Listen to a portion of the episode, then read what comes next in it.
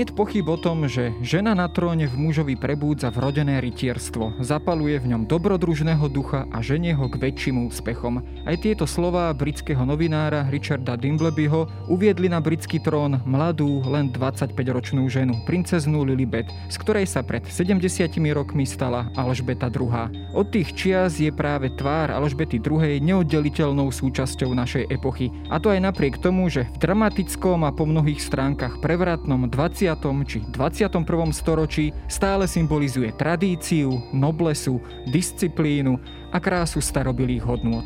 Pamätnom roku 1953, keď bol jej nástup na trón potvrdený aj korunováciou vo Westminsterskom opáctve, sa s úctou a uspokojením k nej obracel aj dosluhujúci legendárny premiér Winston Churchill. A hoci veľké britské impérium medzi tým prestalo existovať, neprestala žiť britská monarchia. Ako by bola stelesnením túžby po stálosti navzdory plynúcemu času. Ako vyzeral začiatok tohto príbehu? Akou krajinou bolo Spojené kráľovstvo pred 7 ročiami a akým spôsobom vstúpil do života Alžbety II. i do života monarchie princ Filip Vojvoda z Edimburgu so svojím humorom, bystrým postrehom a zmyslom preto, čomu sa hovorí common sense. Počúvate dejiny, pravidelný podcast denníka Sme. Moje meno je Jaro Valent, som šéf-redaktor časopisu Historická reví a rozprávať sa budem s Juliou Čížovou z Historického ústavu Slovenskej akadémie vied.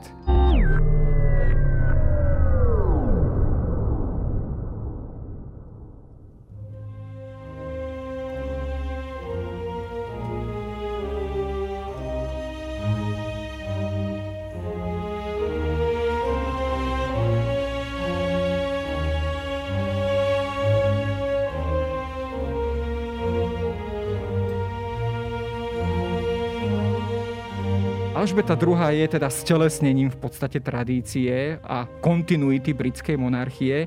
My sa dnes na ňu pozrieme trošku netradične, pretože my už poznáme ako naozaj kráľovnu, ktorá predstavuje tú tradíciu, kráľovnu už samozrejme s vysokým vekom, ale keď sa pozrieme na jej mladé časy, akú ženu, aké dievča vlastne uvidíme a skúsme sa pozrieť aj do rodinných pomerov alebo do rodiny ešte princezny Lilibet, akým panovníkom, akým kráľom bol jej otec Juraj Juraj VI. No, Juraj VI, Alžbetin otec, sa stal uh, britským panovníkom v dosť komplikovaných časoch. Jednak sa uh, v tom období začalo stupňovať napätie, ktoré preznamenávalo druhú svetovú vojnu. Takže tieto okolnosti neboli veľmi priaznivé. No a na druhej strane mal dosť takú nevďačnú úlohu, pretože on prakticky nemal byť uh, pravoplatným panovníkom, tým mal byť jeho starší brat Edward.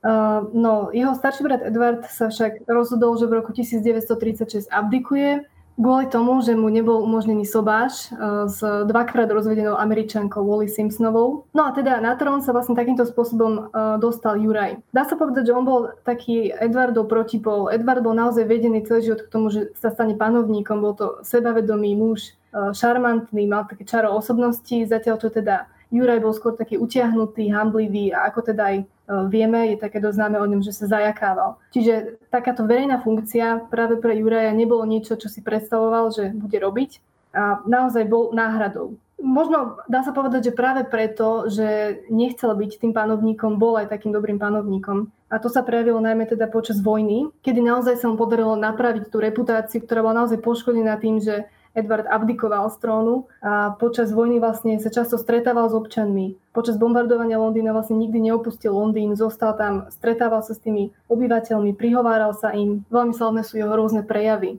A možno by som to tak ilustrovala na takom jednom prejave, ktorý mal v roku 1939. Keď začala vojna, tak jednoducho prehovoril pomocou radiopríjimačov k svojmu ľudu a povedal, že vlastne v túto ťažkú hodinu posiela posolstvo do každej domácnosti, ako keby dokázal prekročiť prach tej domácnosti a rozprávať sa s tými ľuďmi osobne. Takže to podľa mňa veľmi pekne ilustruje ten jeho spôsob, akým sa dokázal priblížiť tým ľuďom, rozprávať sa s nimi. Ono to myslím, že bolo dokonca aj sfilmované, vlastne teda konkrétne tento príbeh. Myslím, že v nedávno sfilmované a je to teda pomerne známa scéna z britských dejín. Áno, je to veľmi známy prejav a popri teda Winstonovi Churchillovi ako také hlavnej postave britskej politiky v tej dobe, on naozaj, myslím si, že spravil veľmi veľa pre udržiavanie také ako britskej morálky. Alžbeta II, teda ešte ako princezná Alžbeta, alebo tiež sa jej hovorilo jednoducho, možno s takou zdrobnelinou Lilibet, bola v tomto, dá sa povedať, priamou následovničkou aj, aj, aj v tomto spôsobe panovania, aj v tomto spôsobe komunikácie k verejnosti. Bola takou naozaj dobrou nasledovateľkou svojho otca Juraja VI. No ona, ako si spomenul, už sa dostala na trón ako 25-ročná, čo je jednoducho veľmi mladý vek, aj na to, že už v tom čase bola vydatá a mala dve deti, princa Charlesa a princeznu Anne. Tak každopádne je to naozaj veľmi mladý vek na to, aby e, žena sa dostala do takéto pozície pánovničky Veľkej Británie, ale ja si myslím, že ten jej otec bol pre ňu veľmi veľkým vzorom a myslím, že takým duchovným pokračovateľom, áno, je ona aj toho jeho prístupu k občanom, taká skromnosť alebo dôstojnosť, ako vykonáva tú funkciu. Takže v tomto rozhodne si myslím, že je niečo, čo nadvezuje akože na svojho otca a na druhej strane ešte si myslím, že čo silne formuje aj jej prístup teda k tejto funkcii je tá vojnová skúsenosť, že ona naozaj tú vojnu zažila ako mladé dievča, kedy sa vlastne prihovárali deťom uh, Veľkej Británie tiež so svojou sestrou pomocou radiopríjimačov a taktiež potom uh, uh, pomáhala v takých pomocných zboroch. Naučila sa šoferovať auto a opravovať motor a podobné veci, čiže ona ako taká tá praktickosť jej zostala aj doteraz si myslím.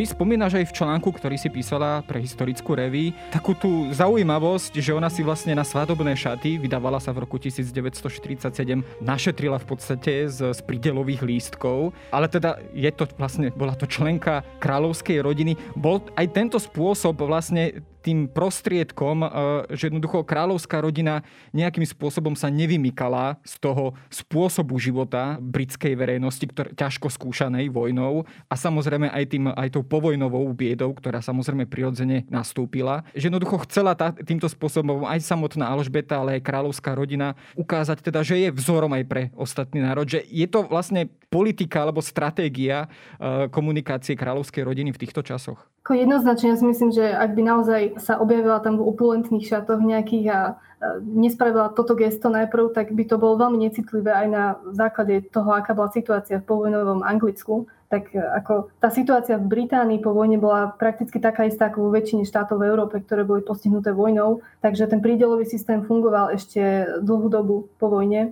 Takže nebolo to vôbec jednoduché, ale akože tento jej postoj určite aj e, bol veľmi sympatický ľuďom a toto, nemyslím si, že to bolo niečo, čo by robila pre imič, to bolo niečo, čo bola akože dá sa povedať taká akože naozaj ich filozofia jej otca, takže taká tá skromnosť a E, takéto vystupovanie. Spomenul som samozrejme Sobáš z roku 1947. Jej manželom sa stal princ Filip, vojvoda z Edimburgu. Pôvodne teda pochádzal e, z gréckého panovníckého alebo kráľovského rodu. Akým on bol partnerom? Keď sa ja pozriem na tie fotografie z týchto čias z roku 1947 a aj z tých ďalších, tak naozaj vyzerali ako šťastný mladý pár. Dalo by sa povedať, že mimoriadne dobre, dobre dobraní alebo mimoriadne k sebe ako keby pasovali. Bol uh, princ Filip naozaj takouto oporou, alebo teda tým ideálnym partnerom pre, pre, uh, pre kráľovnú Alžbetu II, aj s tým svojim príslovečným humorom, s tým takým tým svojim dôvtipom, uh, takouto svojou možno nie menšou noblesou, ale povedzme akousi uvoľnenosťou. Bolo to takým prirodzeným vyvážením tej kráľovskej dvojice?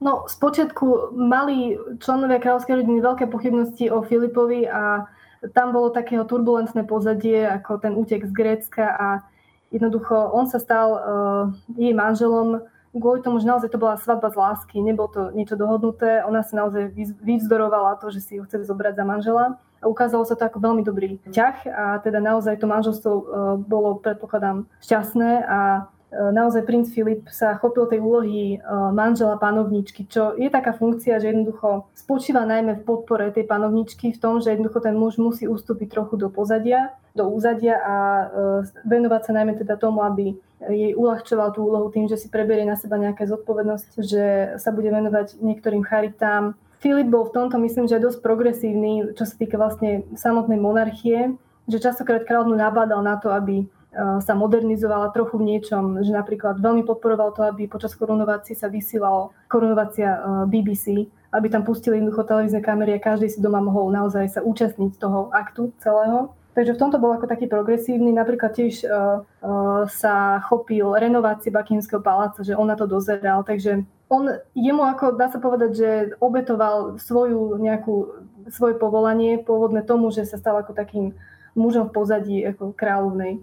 Keď sa pozrieme alebo nahliadneme už do obdobia roku 1952, keď zomrel panovník Juraj VI a teda Alžbeta sa stala e, kráľovnou, Alžbetou II. Čím žila vtedy e, Veľká Británia? Samozrejme, my sme niečo krátko povedali o tom povojnovom vývoji.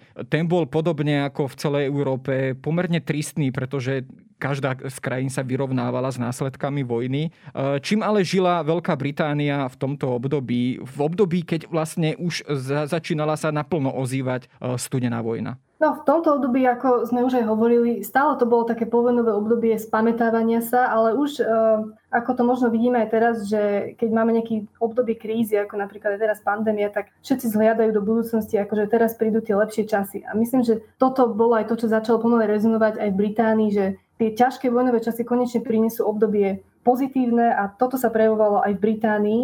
Tam sa vlastne začiatkom 50. rokov odohral taký festival, tzv. Festival Británie. A to bola taká veľká výstava, kde vlastne boli predstavené najnovšie výdobytky britskej vedy, techniky, kultúry, rôzne nové architektonické postupy a vlastne mal to byť taká ako oslava národná, dá sa povedať, toho všetkého, čo vlastne je Británia schopná a vlastne takých, ako dá sa povedať, že pohľadov do budúcnosti, ktoré naozaj vnímali Britániu ako silnú, e, rozvinutú krajinu naozaj s inovatívnym prístupom k rôznym aktivitám. No.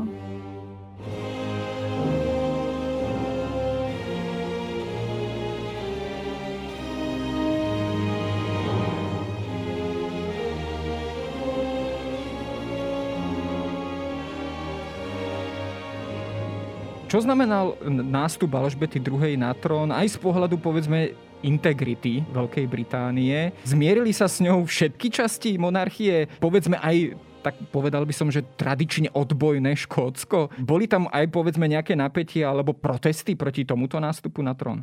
Ja by som povedala, že tá, to nastúpenie Alžbety, nástup Alžbety na trón bol viac menej pozitívny, určite braný pozitívne a bol to skôr taký zjednocovací prvok, ako niečo, čo by vyvolávalo nejaké konflikty. To Škótsko je špecifické, z historického hľadiska tie vzťahy boli napäté dlhodobo a myslím, že ešte aj stále sú, dá sa povedať. A v tom čase vyvolalo takú kontroverziu e, ten titul, vlastne Alžbeta II v, pointa bola vlastne v tom, čo teda Škóti proti čomu protestovali, bol vlastne v tom, že Alžbeta prvá panovnička nebola panovničkou Škótska. Čiže Alžbeta druhá bola pre Škótov Alžbeta prvá ako panovnička a keď jednoducho osadili nové poštové schránky v Škótsku s iniciálmi Alžbety II, tak vyvolalo to menšie protesty. Začali napríklad vyhadzovať do vzduchu tieto poštové schránky alebo ich nejakým spôsobom ničiť. Takže tým sa snažili naznačovať to, že jednoducho nie je to pre nich ako dôstojné to, že je označovaná za druhú, keď vlastne pre Škótov je prvá. No, navyše Alžbeta prvá na doplnenie asi v Škótsku tradične bola negatívne ponímaná práve cez tieto historické súvislosti. Predsa len e, ten jej prejav Alžbety druhej aj v počiatkoch, teda krátko po nástupe na trón, akým spôsobom sa vlastne vyvíjali. Bol to ten zmierlivý tón, bol to tón, ktorý, ktorý teda upokojoval aj škótsku a všeobecne britskú verejnosť. A tá kontroverzia s tými počtovými schránkami postupne ustúpila a vymenili ich za také neutrálne, kde nebol ten titul uvedený, ale ako ona jednoznačne vystupovala veľmi ako zmiedlivo v tých prejavoch a ona aj dodnes si myslím, že pôsobí tak. Jednoznačne tie prejavy sú také pozitívne, optimistické, neutrálne. Jednoducho nie je úloha panovničky sa vyjadrovať k aktuálnym politickým udalostiam. Ona má byť ako nadpolitická, nadstranická a to je podľa mňa jeden z, akože z dôvodov, prečo tá monarchia aj stále pretrváva, že jednoducho ona sa nevyjadruje k politickým záležitostiam konkrétnych ako ktoré sa odohrávajú v Británii a, a v tomto myslím, že teda ako sme hovorili, išla v stopách svojho otca, že naozaj sa snažila s takou dôstojnosťou vykonávať túto funkciu a robí to teda aj dodnes. Ja spomeniem jeden výrok eh, Winstona Churchilla, ktorým vlastne ako keby vítal uh, novo nastupujúcu kráľovnu a teda odcitujem Ja, ktorý som prežil mladosť vo vznešených a nespochybniteľných a pokojných slávach viktoriánskej éry, veru môžem cítiť vzrušenie pri opätovnom zvolaní tej modlitby a hymny. Boh ochraňuj kráľovnu kráľovnu. Teda opäť to evokuje také tie staré dobré časy, ktoré Winston Churchill zažil, kedy britská monarchia, britské impérium stálo na svojom vrchole. Ozývali sa takéto hlasy e, v tomto období častejšie? To znamená, že Alžbeta bola postavená do také nejakej očakávanej roviny, že ona prinesie tú novú zlatú éru, alžbetinskú éru, ktorá by sa mala ako keby týmto spôsobom opakovať. A ako vôbec tieto očakávania ona komentovala? No, Alžbeta vlastne nadvezovala na tradíciu vlády silných žien, čo v Británii teda máme e, zo pár takýchto panovníčok, teda najjasnejšími príkladmi sú kráľovna Viktória a teda aj Alžbeta I. A tam, e, keď ide o tú Alžbetu I, tak ešte tam treba brať do úvahy ten faktor, že tá alžbetinská éra je vo Veľkej Británii značne idealizovaná a teda aj bola v tom čase ako také veľmi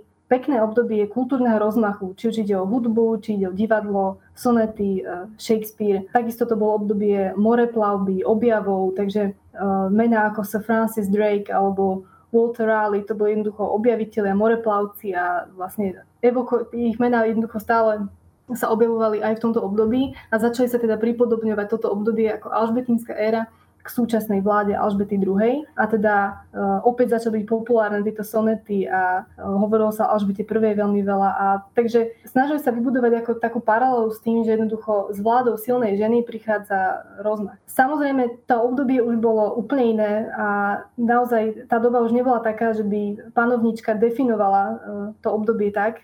Jej pozícia bola úplne iná ako pozícia Alžbety I a ona sama vlastne sa proti tomu vyhraňovala, že jednoducho nevidela žiadne paralely medzi sebou a Alžbetou prvou.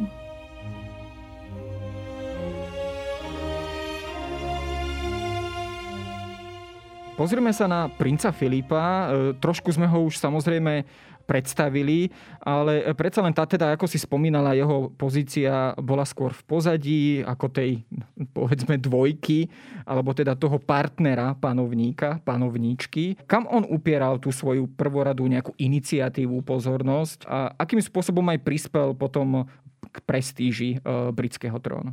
No, jeho takou celoživotnou témou sa stala ochrana prírody, a toto myslím, že nebolo len o tom, že by to bolo nejakom imidži alebo takom niečom. To bolo niečo, čo mal úprimný záujem o tú ochranu prírody. A možno uh, predtým, než by som bližšie povedal k tomu Filipovi, by som viac povedala trošku o tom, aký status uh, mala ochrana prírody v 50. rokoch alebo povojnovom období. Lebo toto obdobie trošku zaniká popri tej mohutnej environmentálnej vlne, ktorú priniesli 60. 70. roky vlastne už tesne po vojne vzniklo UNESCO v roku 1945 a o tri roky na to e, vznikla vlastne prvá medzinárodná ochranárska organizácia, Medzinárodná únia na ochranu prírody.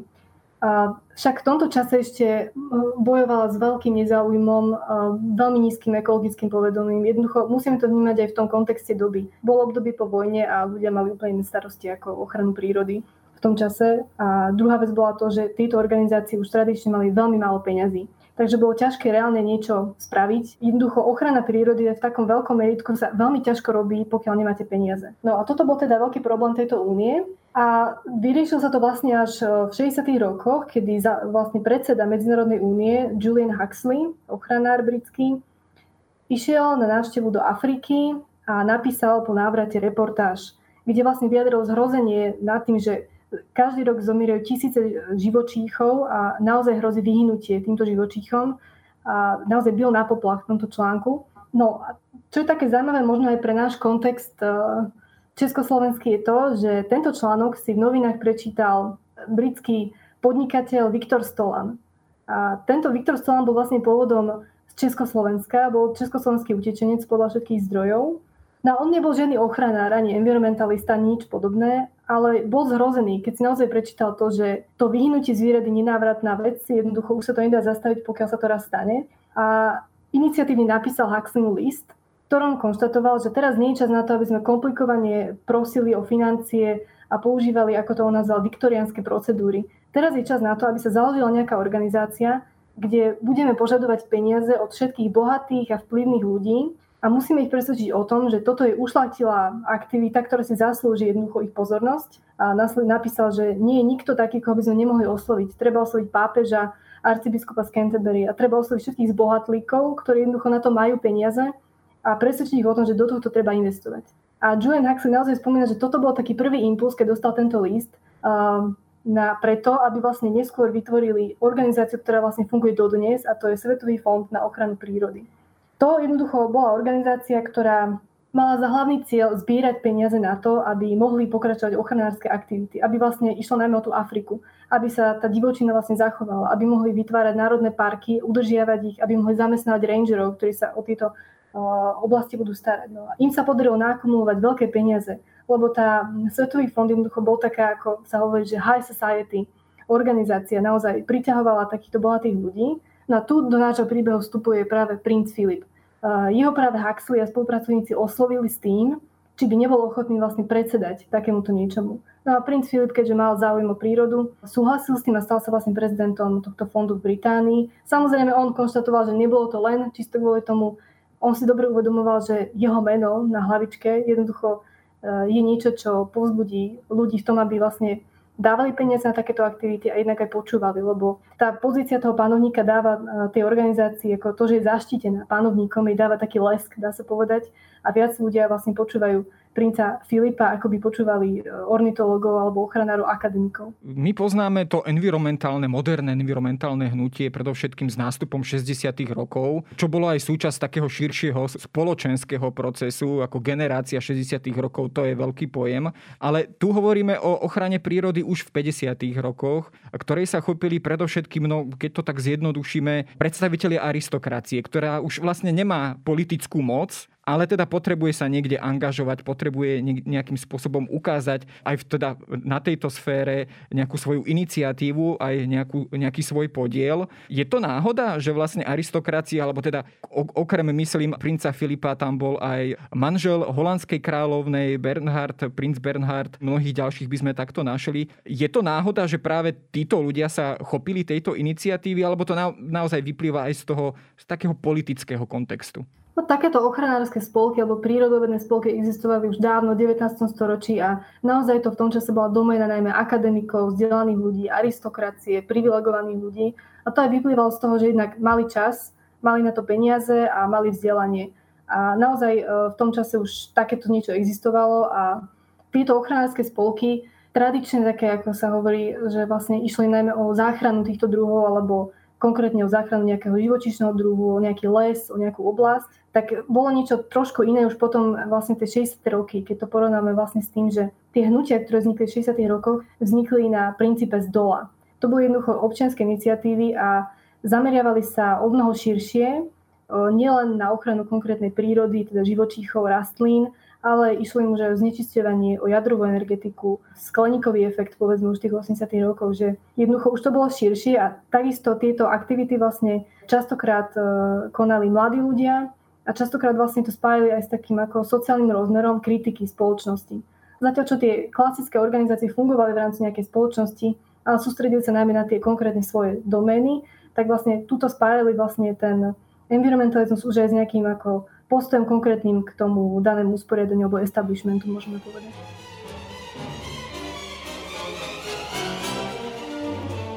Kedy princ Filip vlastne prišiel k tejto téme? Pretože predsa len byť človekom, ktorý aj reprezentuje určité environmentálne hnutie alebo ho zaštiťuje, e, tak k tomu človek musí mať predsa len akýsi vzťah. Kedy on nadobudol tento vzťah? Vieme, že princ Filip bol aj vášnivým polovníkom, mnohí mu to vlastne aj vyčítali alebo videli v tom akýsi rozpor s jeho ochranárskymi aktivitami. Ako sa on k tomuto stával alebo ako tieto kritiky komentoval? Tak keď hovoríme o tejto téme, myslím, že musíme sa pozrieť na ten kontext doby, ktoré on vyrastal. Že tá polovačka pre neho od detstva bolo niečo tak samozrejme. To bola jedna z najtradičnejších aktivít uh, privilegovanej vrstvy aristokracie, bolo jednoducho lov a polovačky. Takže on s týmto naozaj uh, vyrastal od detstva a pochopil, že tá úloha polovníka, ako sám spomínal, je nielen loviť, ale aj sa starať o tú zver a o tú krajinu. Takže uh, on to vnímal jednoducho tak, že na jednej strane veľmi podporoval ohroz, ohrozené druhy a podporoval ich zachovanie a veľmi, akože toto bola taká jedna jeho srdcová téma, dá sa povedať, ale zároveň ako um, mal veľmi rád polovačky. A to je niečo, čo vyvoláva kontroverzie dodnes v Británii. Lov na líšky napríklad. Je dodnes niečo, čo sa o tom debatuje veľmi, lebo sú tam tie argumenty, že je to jednoducho historická tradícia a takisto aj lov uh, jeleňov a podobne. To už je asi možno niečo ako z morálneho hľadiska, či to odsudzujeme. A Jednoducho, on, toto bola jednoducho aktivita, ktorú vykonávala aristokracia, vykonávajú dodnes vlastne. Jemu boli veľmi ako blízke tieto témy a postupne okrem tých ochrany ohrozných druhov vlastne upozorňoval na znečisťovanie. V 60. rokoch veľmi začali rezonovať otázka vyčerpania prírodných zdrojov a otázka preľudnenia planéty. Takže o tomto času sa vyjadroval. A čo je možno taký akože zaujímavý fakt, je to, že on si tie prejavy všetky písal sám. Čiže to vypoveda podľa mňa naozaj jeho úprimnou záujmom o tieto témy. Ono možno tak symbolicky sa spojí s týmto jeho zameraním taká jedna udalosť práve z konca roku 1952 alebo z prelomu 52. a 53. roku, ktorá je teda známa pod takým tým termínom ako londýnska hmla, kedy teda Londýn bol zamorený smogom, aj vďaka samozrejme určitým poveternostným podmienkam, ale predovšetkým teda narastajúcemu alebo zmáhajúcemu sa priemyslu a s tým tam samozrejme súvisiacich škodlivín. Uvedomovala si povedzme aj kráľovská rodina už od začiatku tento aj environmentálny problém. Do akej miery to možno potom aj prechádzalo povedzme do tej oficiálnej roviny? Tento londýnsky smog z roku 1952 bol naozaj takou prelomovou udalosťou, ktorá naozaj e, spustila prvé tie legislatívne snahy o ochranu e, ovzdušia v Británii, lebo tam naozaj, možno to nebolo úplne také viditeľné počas toho, keď sa to dialo, že aké to bolo katastrofálne, že jednak, že na niekoľko dní bola, vlastne zastavil sa život v Londýne. Na niektorých miestach bola viditeľnosť 1 meter. Takže jednak, že nefungovala verejná doprava, nemohli sa konať žiadne podujatia, pretože tá mla prenikala aj dovnútra. No, takže toto bolo naozaj ako veľký problém, ale keď to ustúpilo a reálne sa začali robiť štatistiky, tak sa zistilo, že na následky respiračných ochorení v dôsledku tohto smogu alebo na následky teda nehôd, ktoré sa stali kvôli smogu, zomrelo až 4 tisíc ľudí, čo je podľa mňa absolútne šokujúce číslo za pár dní v Londýne, takýto počet úmrtí a dnes sa vlastne hovorí až o odhade 12 tisíc obetí, čo je ešte hor strašnejšie.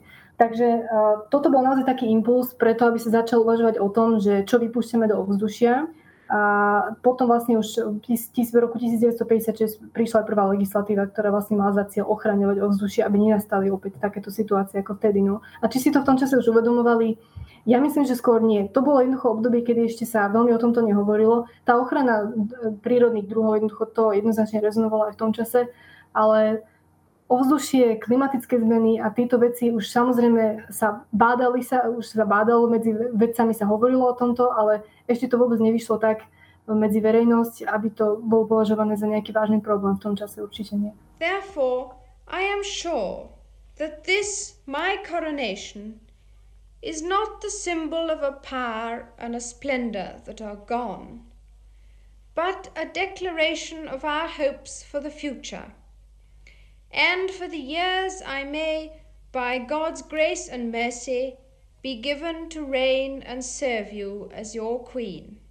No, v roku 1953 britská monarchia predovšetkým žila uh, korunováciou Alžbety II. vo Westminsterskom opáctve. Konkrétne 2. júla sa táto udalosť realizovala, alebo táto korunovácia realizovala. Mohli by sme to nazvať ako globálnu udalosť aj vďaka povedzme tomu mediálnemu pokrytiu cez BBC, uh, ale aj cez tú celú mediálnu, cez celý ten mediálny ohlas uh, v tlači, rozhlas a tak ďalej. Žila tým teda nielen britská monarchia alebo Veľká Británia a celý Commonwealth, ale prakticky celý svet. Bola to taká tá najkľúčovejšia mediálna záležitosť. Myslím si, že to rozhodne bolo niečo, čo veľmi rezonovalo aj v eh, bývalých kolóniách, v oblastiach eh, toho, čo teda neskôr vznikla organizácia, ktorá sa nazýva Commonwealth. Takže toto bolo niečo, čo veľmi rezonovalo v Amerike.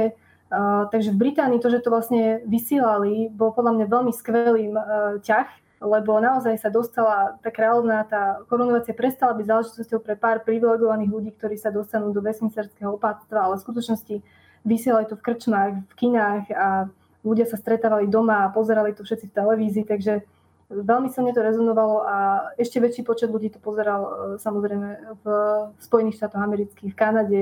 Tie zostrihy sa jednoducho vysielali a toto bolo niečo, čo rezonovalo určite jednoznačne najmä aj v tých eh, krajinách, ktoré si stále zachovávali formálnu hlavu štátu ako Alžbetu II. Skúsme sa pozrieť na život v týchto dňoch obyčajných Britov, obyčajných ľudí. Ako prežívali túto korunováciu? Predsa len e, korunovácia panovníka to je vec, ktorú, ktorú človek možno zažije iba raz v živote. Možno ani to nie. Tak je to naozaj veľká kľúčová udalosť v živote každého občana, britského občana. Ako sa takáto záležitosť slávi? Ako, ako si to ľudia v podstate e, pripomínajú a ako, ako, ako takúto takúto veľkú udalosť e, oslavujú? No ono, keď to vnímame v tom kontexte povojnovom, tak naozaj tá korunovácia bola taká, až dá sa povedať, že národnou eufóriou, taká ako ob, obmotaná, dá sa povedať, že pre Britov to bol taký ako prístup nového začiatku a tá mladá Alžbeta naozaj uh, krásna žena, elegantná, s mladým mužom a dvoma deťmi jednoducho evokovala veľmi také pozitívne predstavy u Britov a naozaj tá korunovácia býva aj dodnes veľkou udalosťou pre Britov, ale ako ja si myslím, že toto bola zrejme posledná korunovácia, ktorá vyvolala taký obrovský záujem ľudí. A tam v Británii sa vlastne tradične oslavujú takéto národné sviatky tým, že sa ľudia stretnú medzi sebou na, na ulici, uh, sa robia také tzv. street parties, sa tam posedajú a jednoducho oslavujú, vyvesia sa vlajky, uh, alebo sa kongregujú na uliciach, aby videli vlastne aspoň kúsok z toho sprievodu kráľovského. Takže pre ľudí toto bola veľká udalosť a nielen teda samozrejme pre Britov, ale v tom čase v Londýne boli naozaj tisícky ľudí z celého sveta, ak už len novinárov zrátame, alebo rôznych predstaviteľov štátov, ktorí tam pricestovali kvôli tomuto. Takže to je naozaj také ako veľká udalosť, e, vždy býva tá korunovácia. Samozrejme, s nástupom nového panovníka sa očakáva aj jeho povedzme prvý prejav alebo prvé to vystupovanie na verejnosti, aj povedzme v nejakých kľúčových záležitostiach. Sice Samozrejme, britská kráľovna nemá reálny politický vplyv na život, je to skôr reprezentatívna funkcia, ale predsa len nejaké očakávania sú. Naplnila Alžbeta od začiatku tieto očakávania ako toho panovníka s takým tým striedmým, disciplinovaným prejavom, e, ako teda žena, ktorá, ktorá skôr tie veci častokrát vyhrotené skôr teda vedela upokojiť a integrovať spoločnosť e, e, do nejakého teda pokojného vývoja. Ona je dodnes podľa mňa takým zjednocujúcim prvkom a naozaj aj v tých 50. rokoch si myslím, že veľmi vhodne akože e, splňala túto, túto úlohu a robila naozaj všetko tak, ako uh, robila jej otec, dá sa povedať. Tam už e, druhá vec je to, že tá doba sa začala meniť postupne. A už aj tie 60. roky, tá liberalizácia diania jednoducho celého spoločenského života musela zasiahnuť aj takúto inštitúciu. Však samozrejme podstata monarchie je to, že je to tradícia, je to niečo nemenné, samozrejme, ale 20. storočie naozaj prinieslo také zmeny spoločensko-ekonomické e, výdobytky, vedecko-technologické, že tam jednoznačne museli nastať isté zmeny v rámci monarchie. A tie debaty o tom, že akú úlohu má vlastne monarchia v modernej spoločnosti, sa vedú dodnes. Ale myslím si, že ona aj doteraz dokázala naozaj to kormidlo držať pevne tej britskej monarchie a myslím si, že má šancu tá monarchia ešte dlhodobo pretrvať v Británii.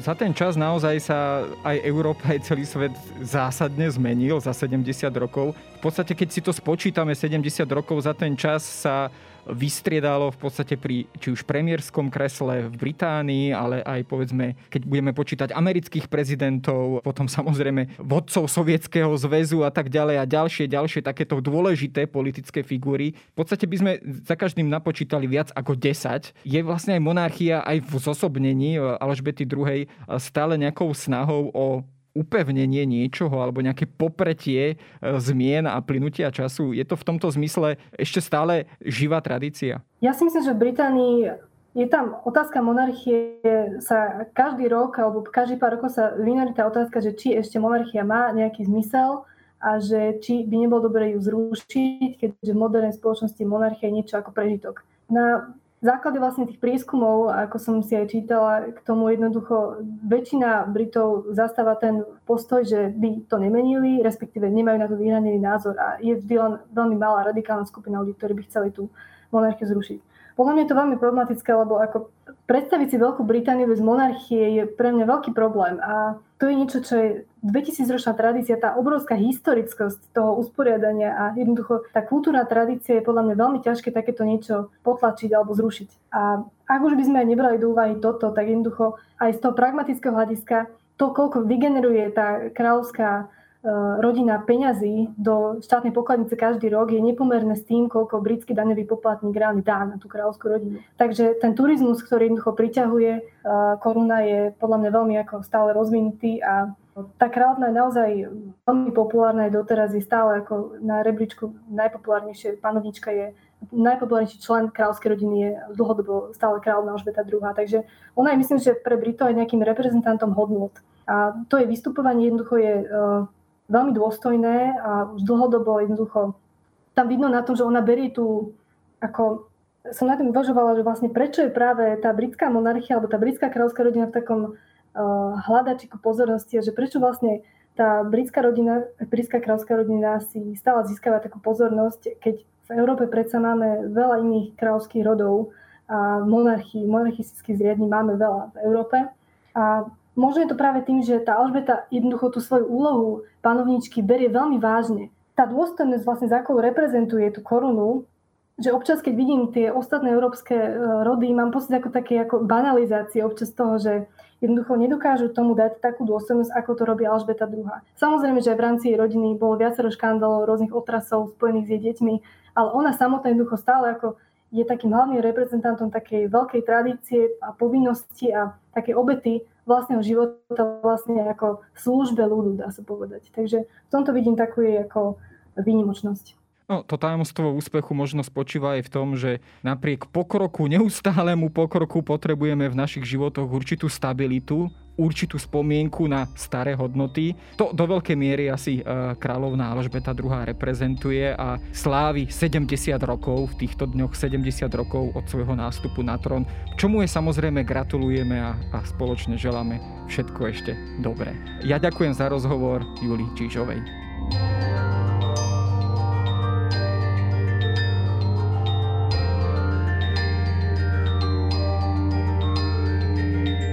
To je na dnes všetko. Počúvali ste Dejiny, týždenný podcast denníka SME a historickej reví. Podcast Dejiny vychádza každý týždeň v nedelu. Prihláste sa na jeho odoberanie vo svojej podcastovej mobilnej aplikácii na platformách Google Podcasty, Apple Podcasty alebo v službe Spotify.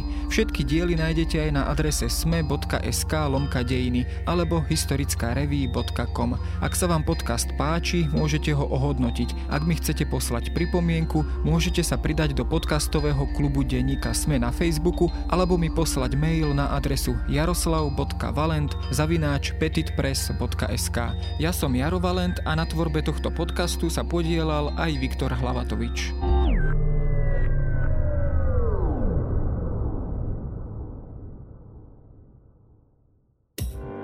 Osobnosti, politici, ekonómovia aj umelci. Jednoducho všetci, ktorí majú čo povedať alebo majú čo vysvetľovať. Som Zuzana Kovačič-Hanzelová a pozývam vás na diskusiu Rozhovory ZKH.